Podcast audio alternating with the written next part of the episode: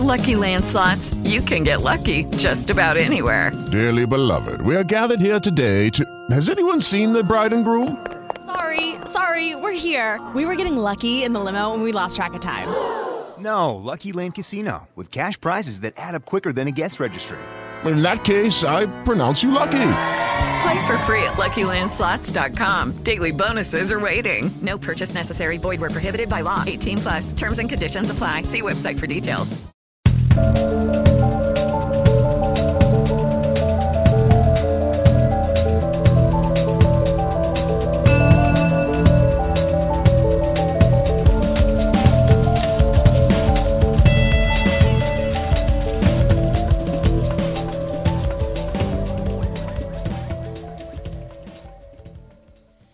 Welcome to the Transparency Project Radio on the Inside Lens Network, with programming dedicated to bringing attention to unsolved homicides and suspicious deaths.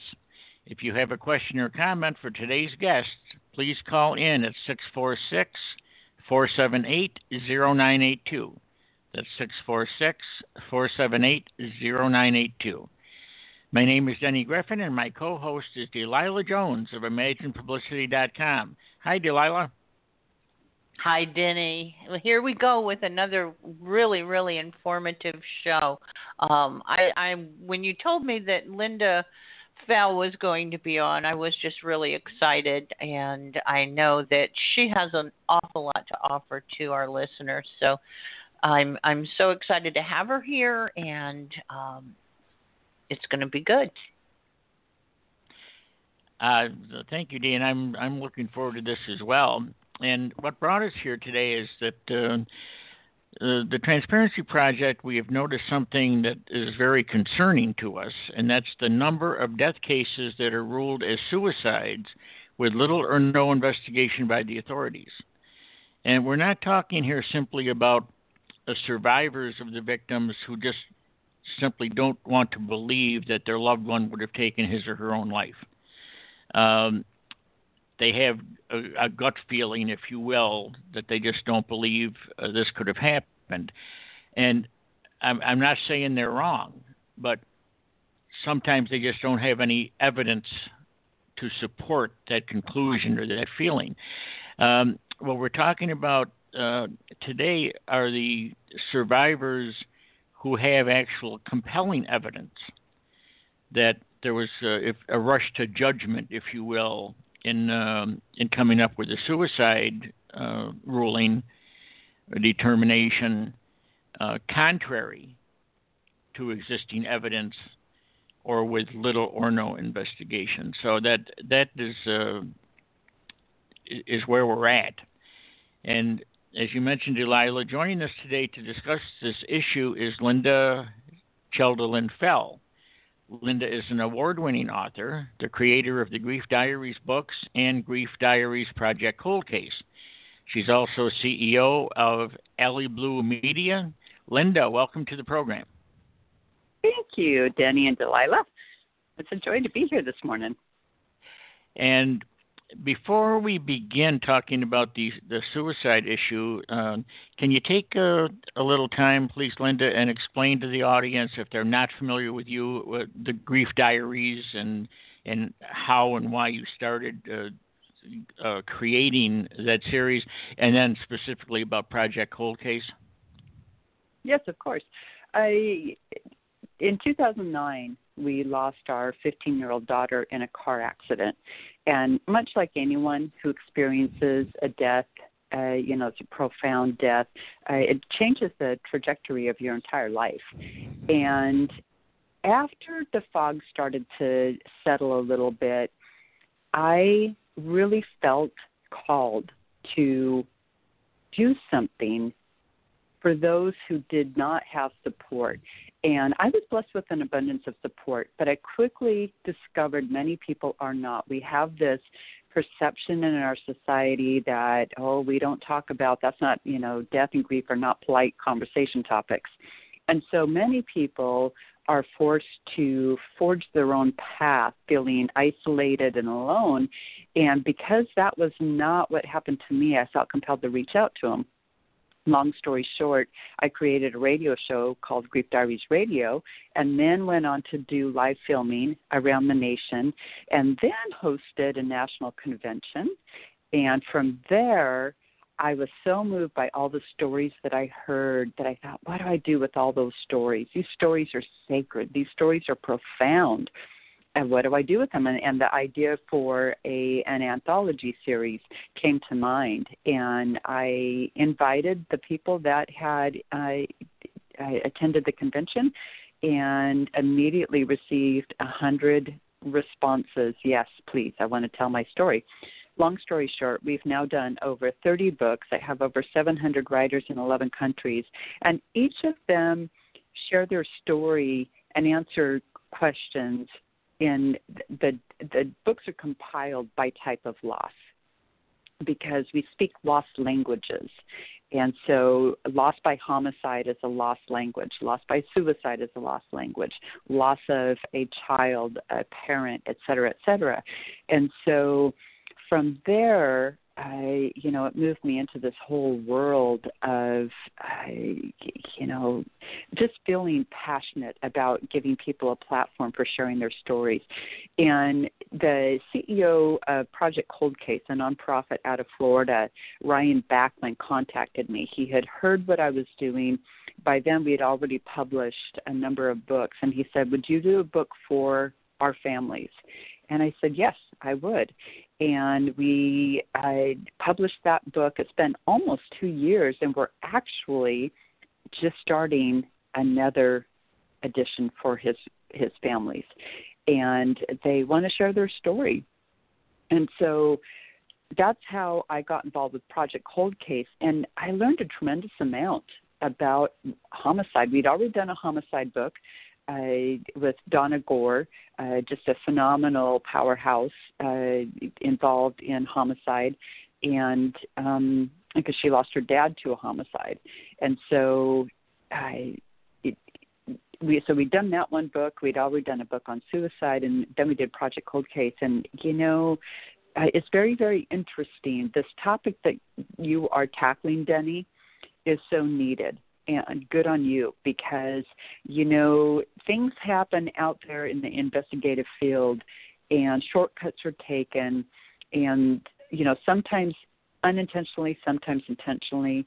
And a the outcome is when a death is ruled a suicide and the family then lives the rest of their life with a stigmatized grief and it's a shame. So I really applaud what you're doing here. Well, thank you very much, Lynda, and I, I think it's appropriate uh, that I mention you. You had talked about giving uh, survivors a platform, and uh, I want to thank you for in our previous discussions. Uh, I explained that uh, the Transparency Project is putting together an anthology. Uh, of, focusing on survivors of victims of homicide or suspicious death, which would include some of these suicide uh, instances. And uh, you have graciously uh, are considering writing the foreword for that book, and I'm really excited about it. And um, we are, as as you had done with some of uh, your grief diaries and cold case, are are trying to provide a platform for the survivors to tell their stories and get them out there and uh, hopefully bring some attention to the shortcomings of the system uh, and, and what some of these survivors go through in the aftermath of these uh, of these tragic losses. So I, I want to thank you for that. You are very welcome, and it's my pleasure to write the foreword. You know, these stories help heal both reader and writer, but more importantly, they provide an incredible collection of information for scholars.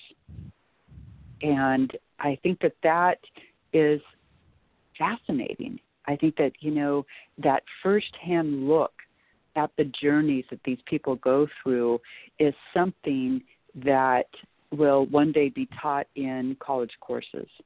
And we've got the information right at our fingertips because of the courage, you know, the courage, uh, the courageousness of these writers it takes a lot of courage to share your story.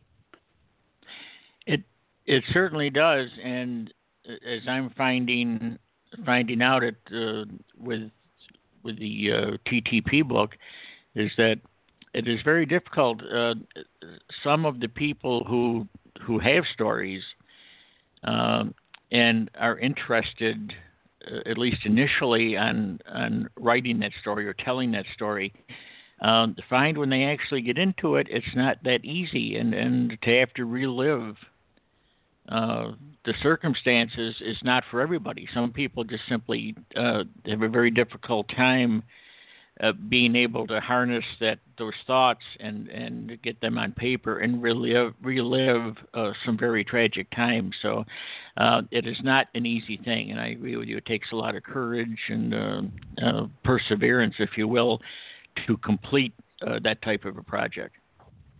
It sure does. I, I, you know, when we finish each book, I remind the writers that they are heroes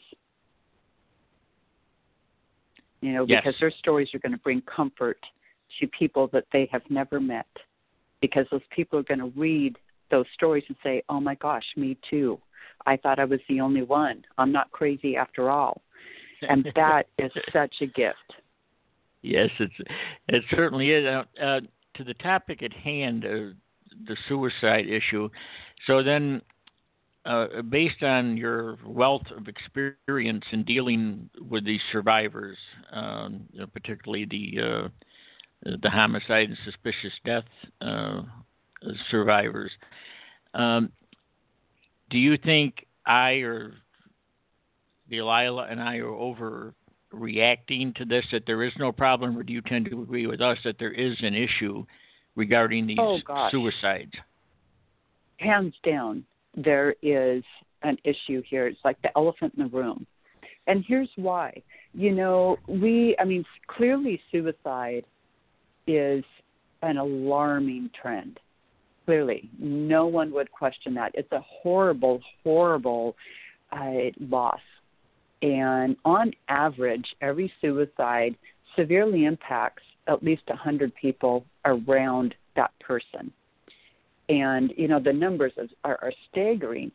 And so in 2016, the number of, of deaths ruled suicide were around 45,000. Uh, in comparison, the number of, and this is within the U.S., the number ruled homicide is 17,000. And, you know, there's circumstances that happen that lead to a death being classified as a suicide when in fact it's a homicide. And there are different mistakes that happen that, you know, come to that conclusion. And the challenge with that is not only is it incorrect, but the family who are then left, you know, handed this conclusion of a suicide, their path is drastically different. And what I mean by that is that every loss has its own dynamics. Okay, uh, the the journeys are some commonalities between the different kinds of losses. That's true. Uh, but you know, between homicide and suicide, the dynamics around that grief journey are very different. And in suicide, the person who's the victim is also the perpetrator and it leaves the family with more questions than answers. With homicide, whether it's a cold case or not, someone died at the hands of someone else.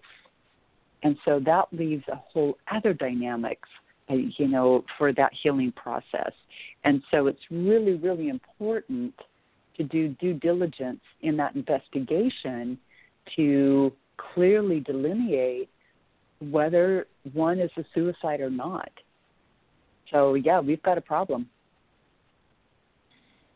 And I'll uh, I don't, am not going to discuss any specific cases today, but generally speaking, uh, I want to see if you have experienced this uh, these same scenarios in, in your dealings with these survivors. Um, there seems to be a number of possibilities for why these things happen. For, for example, there can be, I suppose, laziness uh, on, on, the part of the investigators or the investigating agency, the responding agency. Uh, there could be uh, incompetence. Maybe maybe some officers aren't as up to speed as they should be about how to conduct an investigation, what to look for, and so on. Um, and then there, uh, we also run into actual allegations of intentional cover-ups.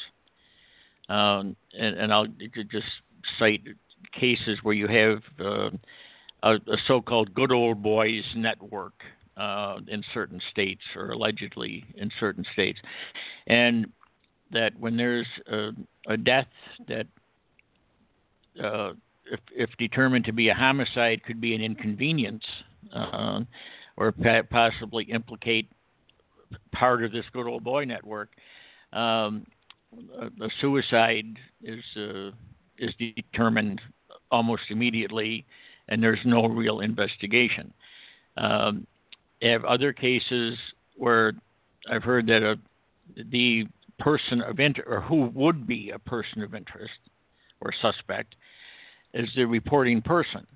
They call in uh, to the 911 center about a dead body, and they say in their call that there's a suicide.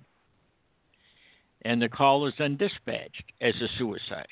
And when the officer arrives on the scene, he or she believes they are responding to a suicide, and that kind of sets the tone for the investigation or lack of investigation in some cases. Um, and as you say, it could be a stage scene. Uh, you know, the the person who may have committed a homicide is in fact the one reporting it and, and starting the groundwork to have it uh, uh, go out as a suicide. So, have you run into these scenarios with the people that you talk to?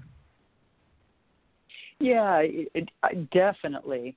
Uh, you know, there is from the very outset when a call comes in that there is a, a suicide, then you know people psychologically as they respond to that call are assuming the death to be a suicide, right? I mean, that's just human nature.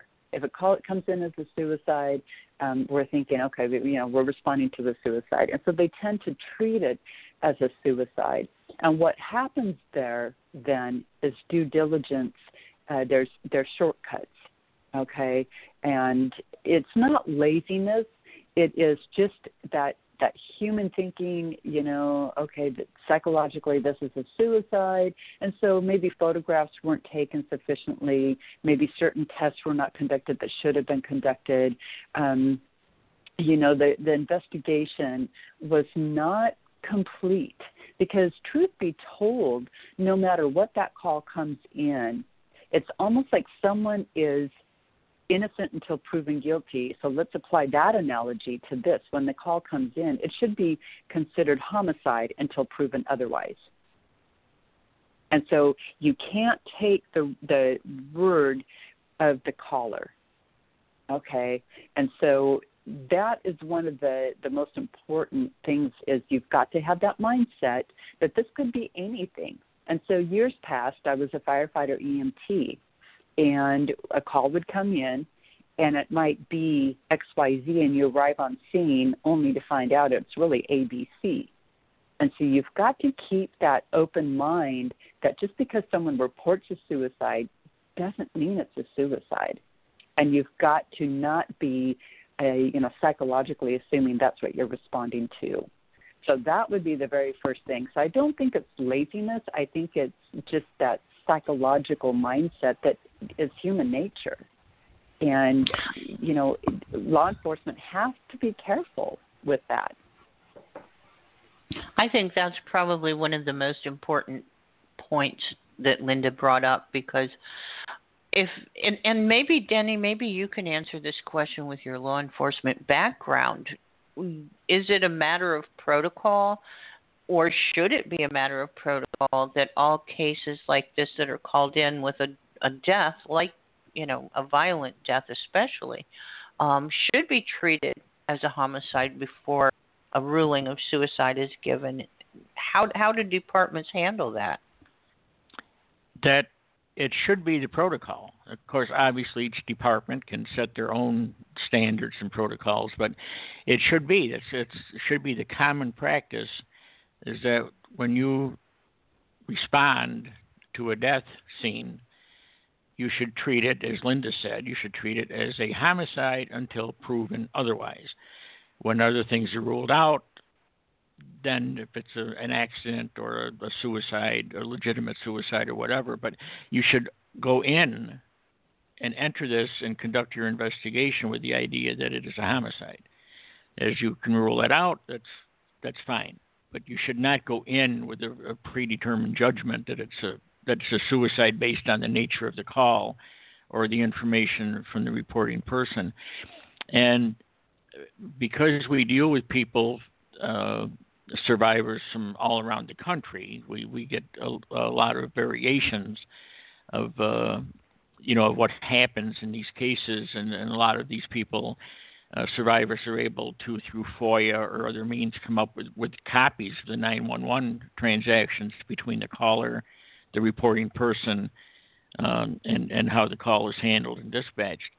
And there are some of the recordings or transcripts that I've had access to that lead me to believe the 911 uh, operators, dispatchers in certain cases may may have, should have had a little bit more training. In other words, when they are screening the call, uh, and, and the the reporting person says, "Hey, uh, my girlfriend just killed herself," uh, they kind of accept that and don't really interview and question the reporting person to get some more information and get something on the record. They say, "Oh, um, have you tried CPR? Blah blah blah. How did she do it? She, you know, she shot herself." And and they will dispatch the call and, and kind of take the reporting person's word for that uh, without doing any additional interviewing or, or fact finding. And then the call goes out, as as we were discussing, as a uh, a suicide. And so the officer responding is, is says the uh, you know, is anticipating and, and, assumes he or she is going to a suicide. So I, I think in some cases there could be a little uh, better training for the 911 uh, people. And then also, as we were saying, the officers should walk into this regardless of how it's dispatched. And, until they can determine it by reviewing the circumstances and the evidence and doing any interviews and so on, they should still uh, go in with the idea that it's a homicide. Yeah, and, and why that is so critical is responding to a death as a homicide will protect the, all the evidence at the scene. Because if you treat it as a suicide when in fact it's a homicide, you've contaminated that entire scene. And everything, the protocol, it, nothing was handled as a homicide case. And it's too late. You can't go back and undo contamination. You can't say, oh, wow, I think this might be a homicide, and then go back to the, you know, everything's contaminated from that point forward. And that's pretty darn challenging to deal with. So if it's treated as a homicide until proven otherwise, it will protect valuable evidence and protect from contamination. That's an excellent point, Lynda. Uh, like you say, you can't undo it. If uh, no, if that scene, no. that evidence is contaminated, that's contaminated. There's there's no getting it yeah. back. I I want to share a case. Uh, this was oh gosh, well some time ago, and I responded to the scene of a DOA and uh, it was uh, someone who was found dead, and it was a teenage girl, and she was in her bedroom, and I was the first one on scene, and the family was distraught, and immediately, I could not identify a cause of death, but she was, you know, she she had uh, her blood was already pooling. There was, I mean, she's obviously been deceased for a number of hours, so there was nothing that I could have done to restore life to her, you know, CPR and such. And instantly I realized that uh, because there was no obvious mode or cause of death, that I could not allow anyone to touch her or come even into the bedroom. And the family was distraught. The mom was screaming at me to do something, do something. But intuitively, I knew that this could have been a crime scene. And so I, you know, by attempting to, you know, do any, there was no heroic measures to be done. She had been deceased for a number of hours. The mom didn't know that, but I, you know, it was clear to me. And so, what was really challenging about that is keeping people out of the room when you've got distraught family. And of course, you know, I knew that, uh, you know, law enforcement, support officers, and you know firefighters were on their way I I just happened to be first on scene and uh, needed to keep everyone out of that room, and that was really really challenging. You know, I, I, and I later found out how she died, and it was not it was a natural cause of death. Um, it was not suicide, it was not homicide, but I I protected that scene as homicide until proven otherwise, because it, it's just uh, you know let this be a, a good example for anyone. You can't go back and and you know vacuum the carpet and leave you know evidence should it have been a homicide. Do you know what i mean? So it's it's really critical. So and one of the other things i think i you know you kind of alluded to this and i want to go back to it in uh, more detail because this is it's just something that our generation is dealing with and it's called the csi effect and what that means is you know many many people watch csi and other law shows okay i'm not one of them um, I have my favorites, but I know that CSI is hugely popular. And what happens there is that it kind of creates a whole generation of armchair detectives, right? These are people who are learning things by watching the show and they learn they use that to their advantage. They want to commit a crime and want to if they want to do, you know, kill someone they want to murder someone but want to make it look like a suicide, it's not that hard to figure out how to do that because of shows like CSI. And so that's something else that law enforcement has to take in consideration is that, you know, things like this can really present a huge challenge. And how are they training for this? you know that's something that is um, we just we have to we have to open that dialogue yes that's well don't you find a lot of times point. too lynda that that in a lot of cases families they want answers they want to know who to blame what to blame um yeah, in order absolutely. in order to move forward with the grieving process that they've been thrust into and a lot of times these investigations take a lot of time. And obviously, when you're in the situation of a grieving family, your patience is is gone. Um, and and in order to give a quicker answer, maybe you know maybe suicide sounds like the the way to go, but it's not the it's not the right thing to do. But in order to appease the family, I think a lot of times it's done. Um, it could be. It could be. I, I think that again, and going back to the CSI effect, when you've got a criminal who, uh, you know, has been dissecting these shows, learning how to set something up uh, to look like a suicide when in fact it's not. Um, it you know it it it's not a hard throw for again you know these law enforcement are getting the call as a suicide. So psychologically they're you know thinking this is a suicide. And the you know scene all the details of the scene point to suicide. You know and i think to you know tell that to the family thinking that they can then begin to have closure you know that is not good thinking because there is no closure there is no such thing in closure with a traumatic loss. And when I say traumatic, what I mean by that is a sudden unexpected death. And so, traumatic loss, that is not something where you find closure for the rest of your life. And in that thinking that if we rule it a suicide, they, the family can begin the healing process sooner, couldn't be further from the truth. Totally agree with that. Totally.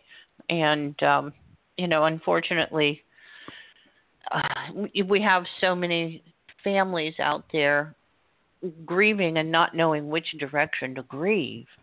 And yeah.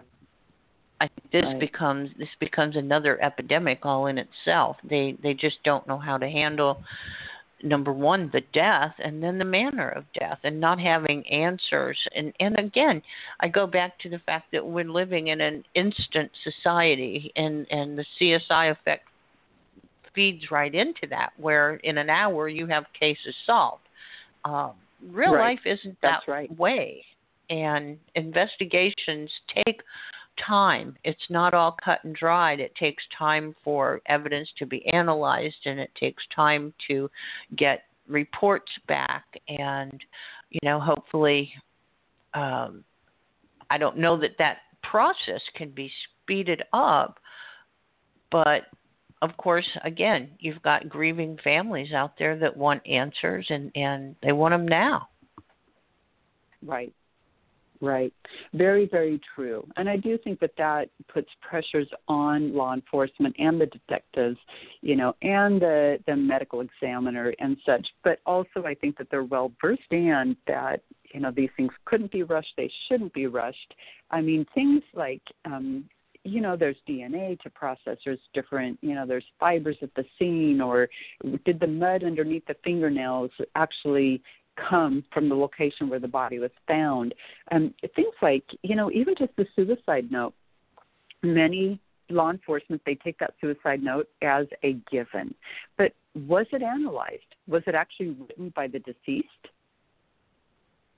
And they don't know that until they give it to an expert who can compare that handwriting with the actual handwriting of the deceased. But that step is overlooked, I think, because they say, "Oh, here's a note." So, so we've got a note. It's clear. This is suicide, and it's details like that that take time and resources.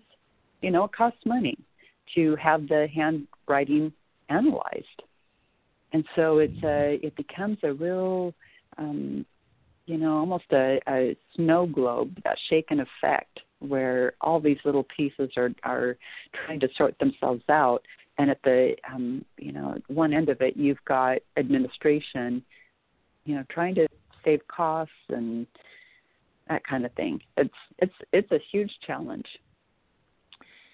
Um, well I, and a lot of this goes back too to the to the timing or the, the length of time for the investigation is when you have the police the investigators doing the right job in treating the the death as a homicide and and doing the testing and collecting the evidence and so forth, uh, uh, you know, until they can rule out a homicide.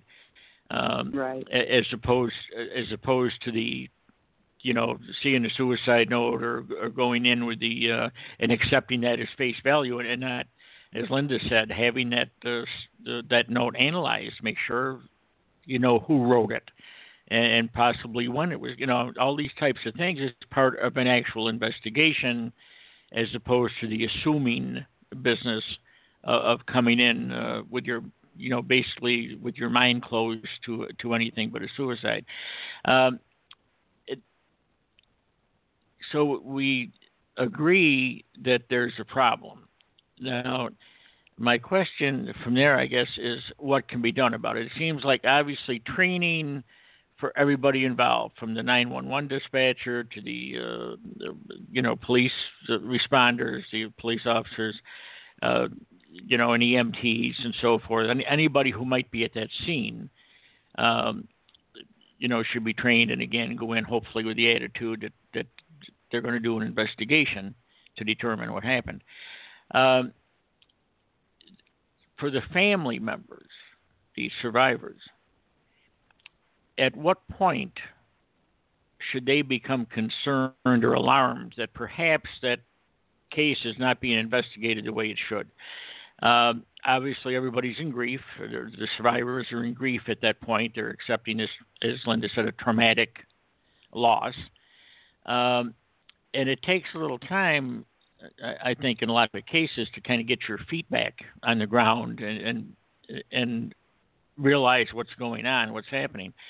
So if if a if a survivor sees what I guess you'd call a red flag, for example, if uh, before the body's even removed, there's a suicide determination, uh, you know, with little or no investigation. At that point, when that when they realize that, what should they do? Should they uh, call the, chief of police or the sheriff? Should they? Uh, what would be the appropriate thing for the survivor to do when they think and have it, probable cause, if you will, to believe there's an issue? That's an excellent question, Denny. And really, they need their voices to be heard. And what I mean by that is, first off, you know, did law enforcement conduct victimology? Okay. And who was the victim? What was going on in his and her life at the time of the event? And I'm going to use a, a recent case locally to highlight this point. Uh, just a few weeks ago, a young 20 something year old um, young man fell from a high story building. And it was ruled a suicide. The family is crying foul. And what's really interesting about this is that the family is not having any success. There's I, it's it's like an open and closed case, and it's very interesting to me. I, I met with a close friend of the deceased two weeks ago, and the fact that the family felt that this is clearly not suicide. I, you know, it's clearly homicide, but law enforcement ruled it a suicide.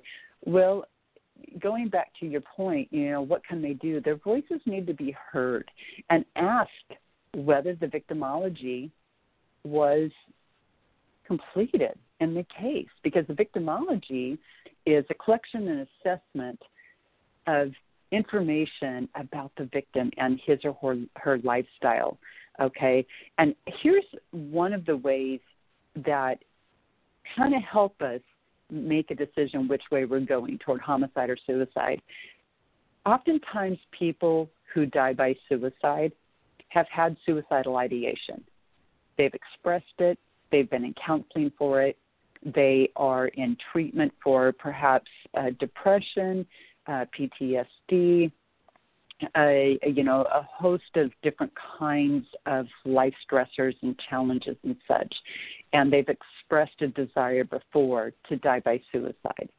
Maybe have even attempted it before. Okay. And then you have the person who doesn't have a history of that. They, you know, they don't have any, um, any indication that anything is going wrong, that kind of thing. And those are the ones where the family's going, wait, what? What happened here? This this can't be homicide. They or, or, or correction, suicide. And so, you know, you want to go back and make sure that that due diligence was done about the victim. And you know, was there there all the information pertaining to his or her lifestyle collected and assessed properly? And I and so you know that's really really important. And so really, it feels a bit like the family has no say, but they can use their voice. And so, Denny, maybe you can highlight as law enforcement, maybe you can highlight listeners or, or you know identify for listeners um, what can be done within what right does that family have to request another investigator. Yeah, uh, a major problem that you encounter frequently is political correctness. Uh, by that I mean, mm. if if you think if the survivor thinks the investigation is not being has not been properly conducted or is not being properly conducted, and they would like, say, a different agency uh, if it's a county sheriff, they want to maybe a state police, or if it's a town PD, they don't want the sheriff, and so on. To to come in and, and take another look or to take over the investigation. Um, obviously, the, the state agency would have jurisdiction anywhere in the state, so a jurisdiction would not be the issue. Uh, but these agencies will not come in like Big Brother and tell the initial agency, the handling agency, that they're going to take over the investigation. They have to, they want for political correctness to be invited in. So unless the survivor can prove some type of malfeasance or a compelling case, uh, they're not going to get to. In most cases, they're not going to get very far with asking uh, another agency to come in. Um, now, if it's within the department, they just want a different detective uh, or a different investigator. You can make your case to the to the supervisor, depending on the size of the department. If they have a homicide division, or if, if uh, maybe small departments wouldn't have specific divisions where the, all the officers kind of do everything. Uh, but whatever agency you're dealing with, you can try to get the the supervisor that the unit or division or, or the sheriff or the chief of police, whatever it is, and make your case. You could uh, try that, and I would strongly recommend anybody doing that to keep records of what you've done, who you talked to, when you talked to them, what you said, what they said to you, and that type of thing. Because if you don't get satisfaction and you have to go to another level, you really should have some type of documentation and a timeline of why you were suspicious, what you did about it, and you know the progress you made, if any. Uh, so I, I strongly suggest that. Um, and then it would depend on who you're dealing with, and uh, you know whether they do anything or not. They might say, "Hey, you know, kind of leave us alone." Not every police agency. Um, has the uh, bedside manner, if you will, in cases deal with irate or grieving survivors. And you sometimes have uh, friction between the, the family and the police agency. That obviously is is is going to hinder where you're at. And I uh, I recommend to people if if they're at a uh, loggerheads with the with the agency that they have to deal with because they can't, you know, bypass them. Um, you might want to get an intermediary. There are groups such as Citizens Against Homicide, for example, and similar groups that will advocate for the the family, and they can sometimes go in and get cooperation or relationship with the police agency that the family members, uh, you know, because of uh, dissatisfaction with the with the investigation, uh, don't have. So that's another possibility if you have to if you have to stay with that agency, and and you want somebody to maybe come, come in and, and act as your advocate and and try to get information. Uh, which brings me to another pet peeve of mine is trying to get police records. If if you want to know what happened to the investigation. You want to see reports of who was interviewed or what evidence was obtained and, and that type of thing.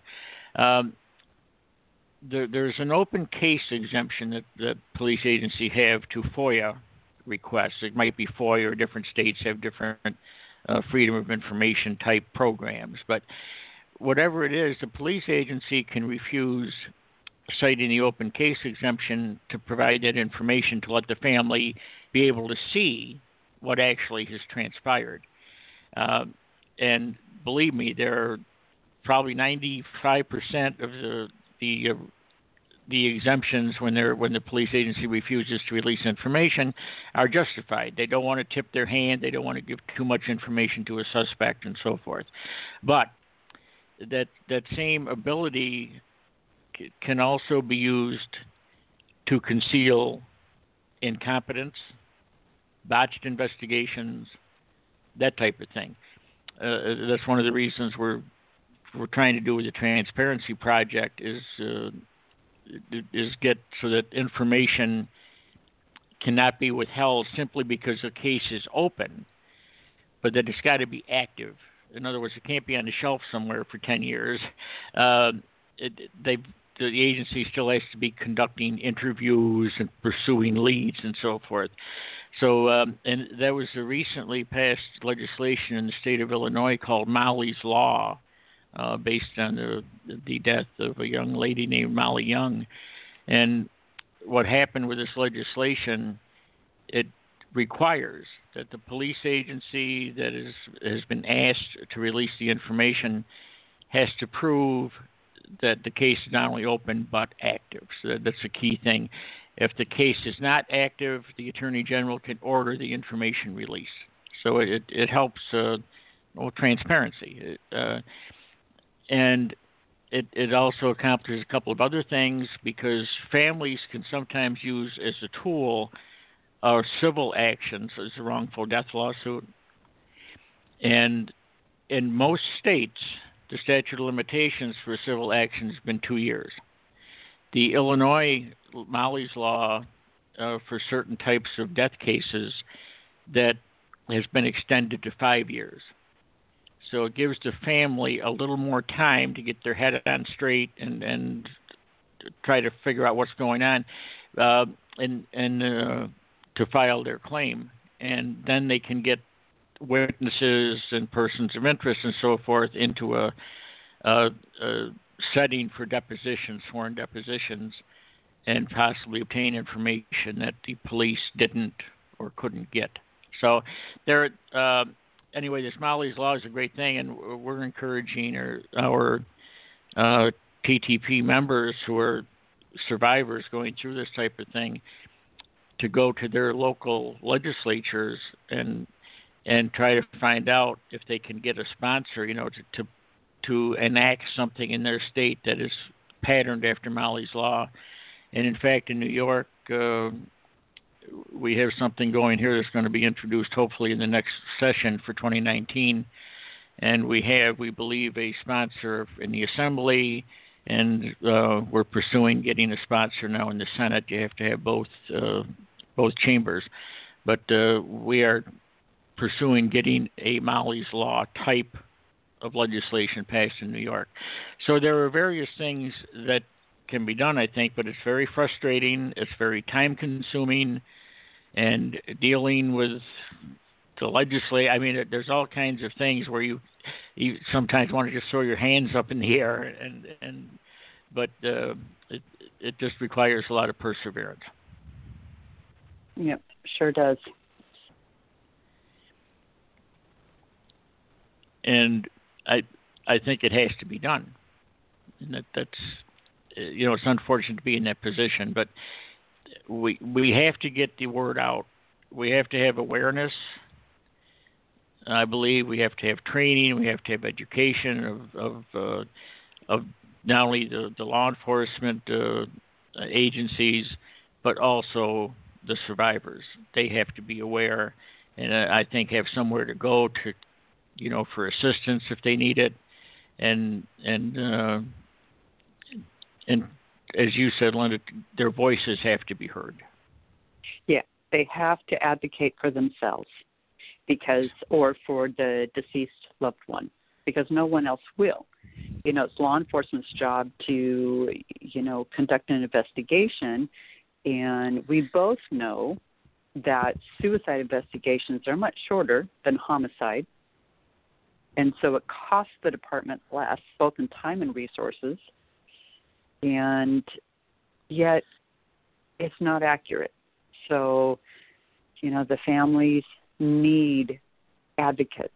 They need people to help them navigate what to do when a case is designated as a, as a suicide and it clearly is not. Um, I just, uh, Delilah, do we have a caller? I was just wondering if Lynda's up to taking a call. We may have somebody trying to get yes. in. Hi, area code 678. Do you have a question? Good morning, Delilah, Denny, and Lynda. This is Phyllis Cook and I don't want to take much of your time on this show, but I'm saying what, I've listened to is awesome. You guys, all of you are awesome, and it's a lot of good, credible information. And it's ironic that Lynda's doing this today and you're doing the show because tomorrow marks 51 years that my brother was murdered. And, you know, I have gotten positive information now that my brother was murdered. I know who done it, where it was done, and how it was done. And I also know of the, you know, the massive cover up with the police that has taken place. Now, I got off into a, I guess you could say, a drama session with a lot of negativity on my brother's case and my dad's, but I have refocused. I am back positive. And, you know, the cover up with the police, it does take place, and it's so sad. And, Denny, you know, in the FOIA information that I received and I also sent with you, excuse me, it was proven. You know, this uh, police officer, I, I won't name a name, but the police captain, he mentioned the um, deck shoes. And, uh, you know, it was ironic that he mentioned the deck shoes in the FOIA information because Robert Wells with Bovamp, he had a beta testing, and they they took my brother's as the first one and my dad's as the tenth. I was sort of skeptical of the beta testing and the intuitive and stuff, but needless to say, when I analyzed and I went back over and I picked out certain parts, I now have a private investigator who is helping on the case, and you know it's been proven my brother was murdered and at a boat dock. He was severely beaten, and not to go in stuff that would jeopardize the case, but you know it there are certain things that I've picked out. He described the people. There have been people that have come forward. So it's beyond a shadow of a doubt and positive that yes, my brother did not commit suicide. My brother was murdered. So I, you know, I beg everyone, please never give up. It may take you your lifetime. It's taken me 51 years as of tomorrow, but I now know the truth. Well, bless you for calling in, and um, I'm terribly, terribly sorry for the loss of your brother. And you know, 51 years, many people think, oh, that's a long time. But you know what? Love doesn't have an expiration date. You're and right. so we carry that grief in our heart for until it's our turn to die. And so I, I want to refer you to Project Cold Case down in Florida. They help people with cold cases no matter how many years it's been. Oh, And Lynda, it, I uh, was the going to say, Ryan and you and Ryan and all of y'all, y'all were the first ones. Ryan was the first one to add my dad's uh, case to the Project Cold case. He was the first one that I dealt with, and he added my dad's story to it. and Oh, then good. I also did Good, the good. one. And I mean, there. I don't think there's anything better than Ryan Backmann and, and Project Cold Case. I mean, they are a top-notch group, and I love them. they dearly. are. I I agree absolutely. I'm glad that you hooked up with them. And Denny and Delilah, And they are my second. I mean, I just love all of you guys. You're awesome. You're true to what you stand for. And yes, but I'm just, you know, like I say, whenever the police, you know, now I know that there was so much police cover up. Now I know there was a lot of corruption going on during the time and then back in that era of time. But you know, also my dad was just murdered in 2003 because he finally it, exposed the killer and who it was and told the truth on that. He was murdered four months later. A lieutenant within the police Oh my and they covered up all of his stuff. They have covered up everything on his, the car, and it took me what 16 years. I just found out about four months ago from another private investigator what happened to my dad's car. Who who got my dad's car? Why my dad was murdered? My dad no, there was no reason. I ca- I saw no crime tape, no blood, no indication my dad was murdered in his drive.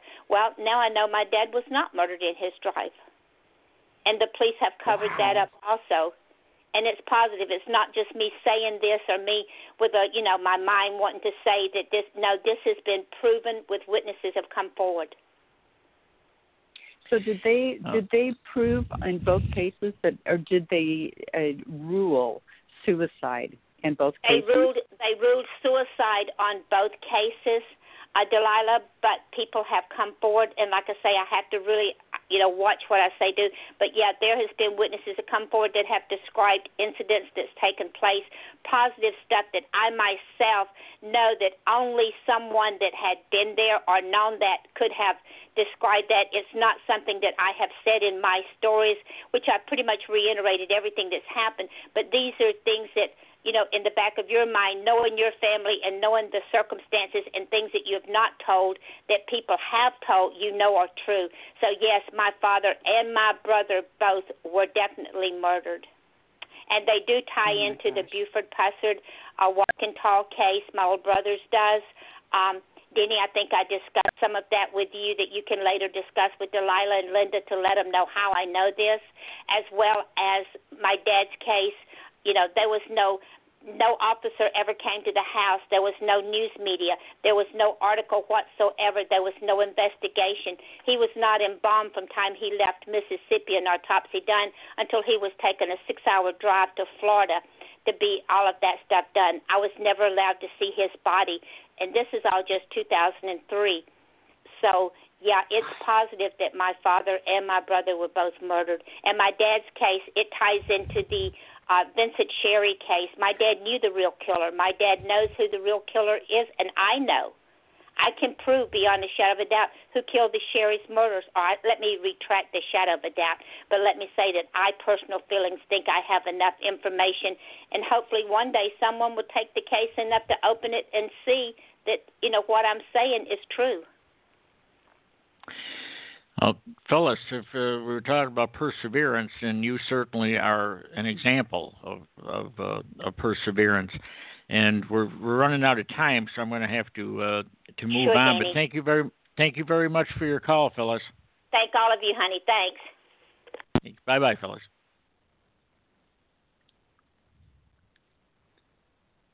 And do we have another caller? We do. Area code 618, do you have a question?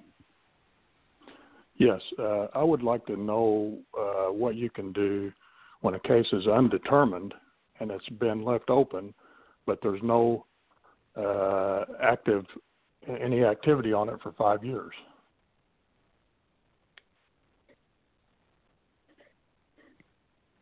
You want to take that, Lynda? Well, I'm just thinking that you know that that to my mind now. I realize that a cold case is um, the time frame is determined, you know, individually within each, uh, you know, precinct. But that would be a cold case. So then, I guess my question to you is, who's assigned to that cold case, and how are they keeping it active? What is happening every month or every week uh, you know, what are the periodic things that bring them back to continuing to make progress on this? Are you in Cation with the assigned detective? I have asked who is assigned to it, and they said they don't have anybody. I, was, I so put it no in writing, and they responded in writing. Well, they didn't say no one is assigned to it. They said we've completed our investigation in 2012 and turned the, turned our investigation over to the uh, prosecutor, and there's no one assigned to it. The guy that was assigned to it is uh, took a demotion to trooper.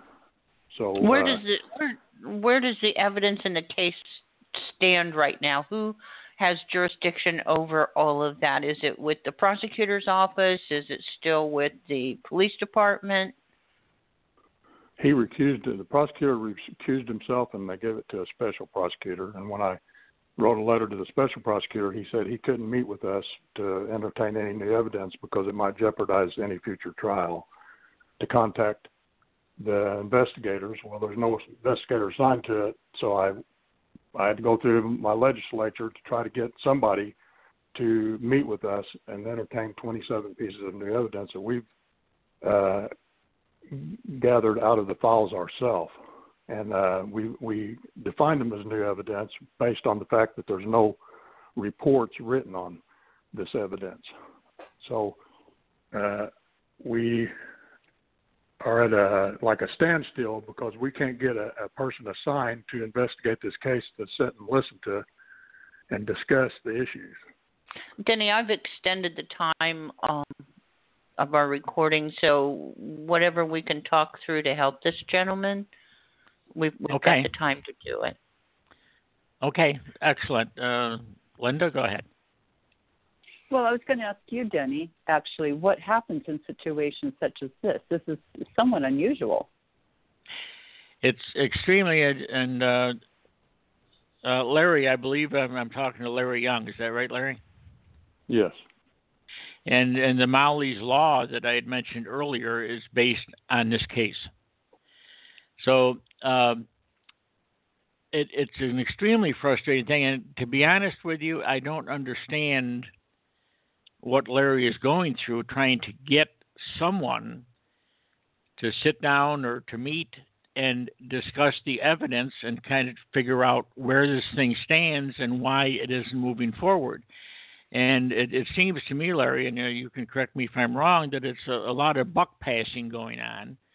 That uh, yes, you know, this one doesn't know it, this one refers you to somebody else, and they can't talk because it could jeopardize a non-invest a non-investigation. Apparently, there is no investigation, and they're worried about jeopardizing it.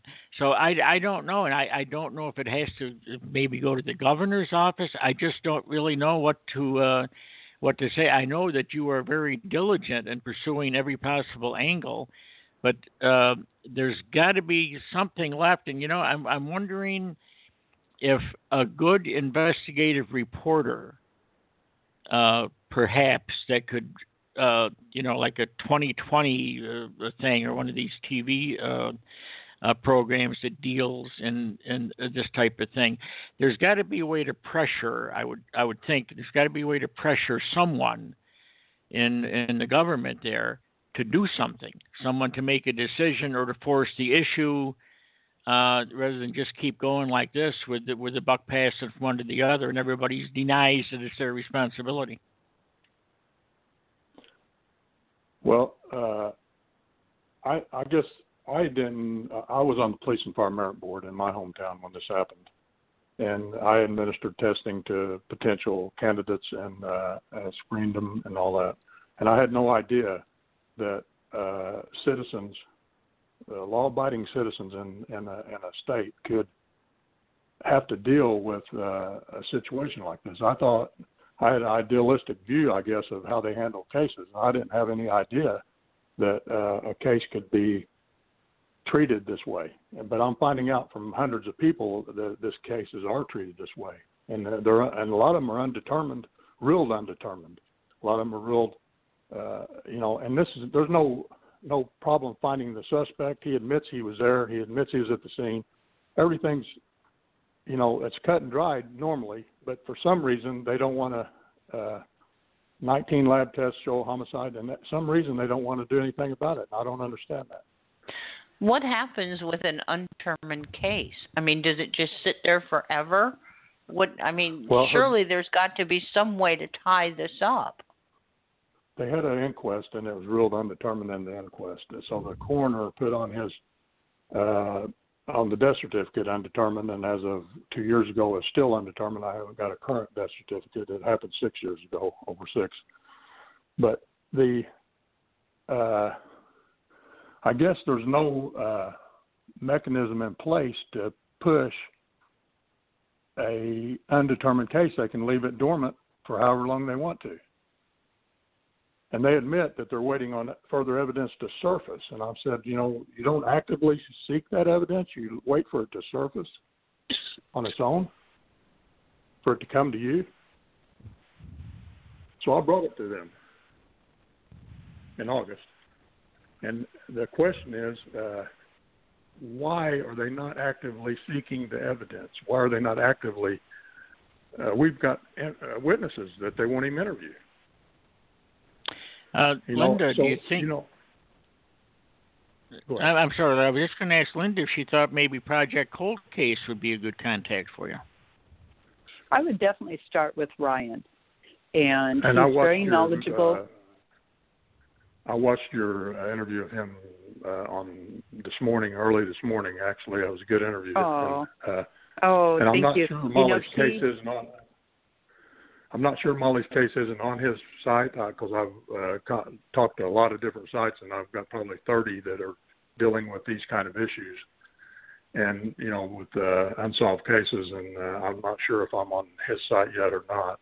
You know, well, it's more of, we than have, just being put on the site. I would actually would call him, and well, we have you know, the, the phone number. Members. we have 26,000 members on our site that believe it was a homicide that are active, and uh, it's been that way since it happened. You know, it's gradually built up to 26,000 on fa- uh, Justice for Molly on Facebook. So uh, it isn't just a grieving father or grieving family that's uh, upset about this. You know, it's uh, actually injustice to one is injustice at all, and it can happen to you if you don't stand right. up for the people that, yeah. And I didn't never think it happened to me, but it did. And I can't say that I would have been as strong a supporter as these people on my page as if I if it wouldn't have happened to me.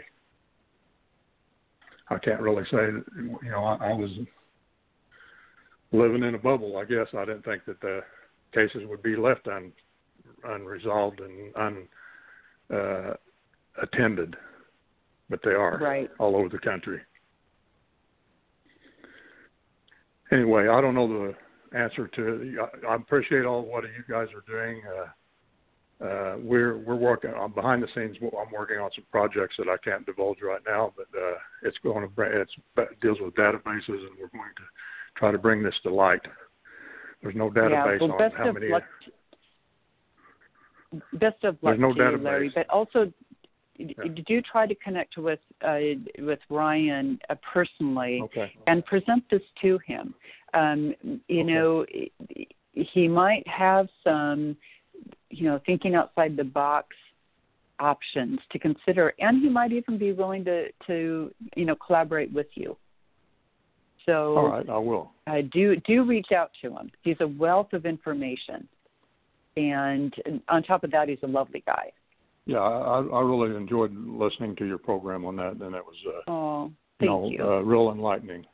I thought he was very thank you. sincere, and you too. Oh, he is.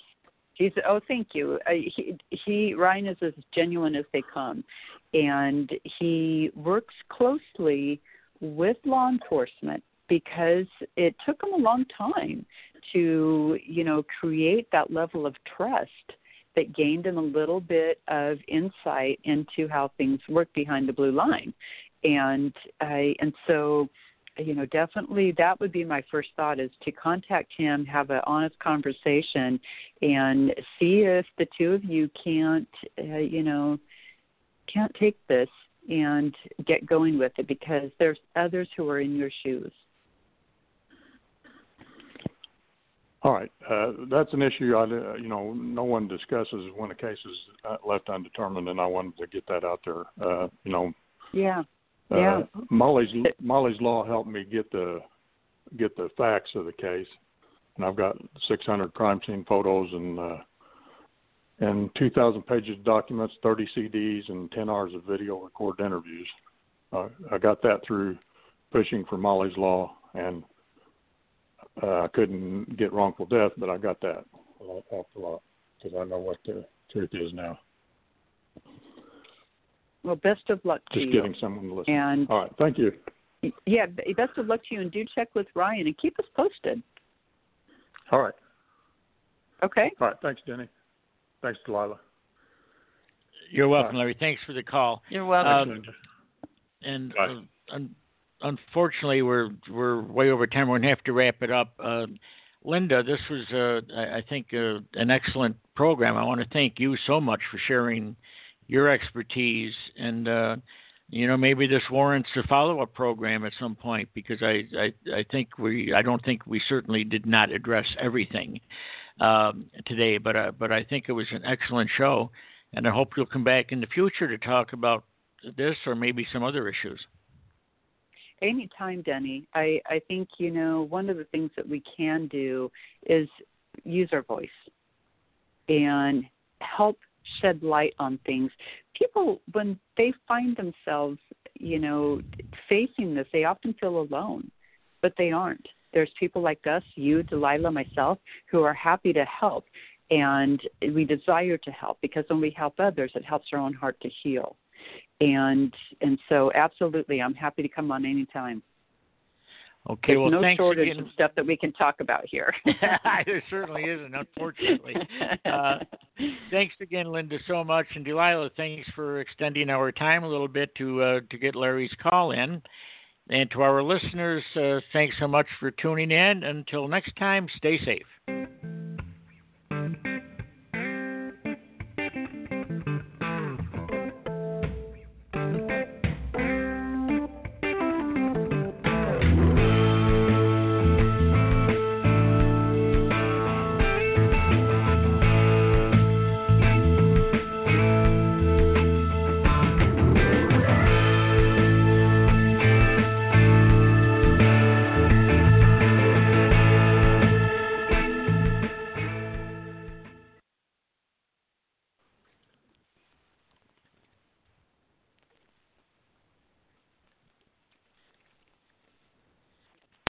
Lucky Land slots, you can get lucky just about anywhere. Dearly beloved, we are gathered here today to. Has anyone seen the bride and groom?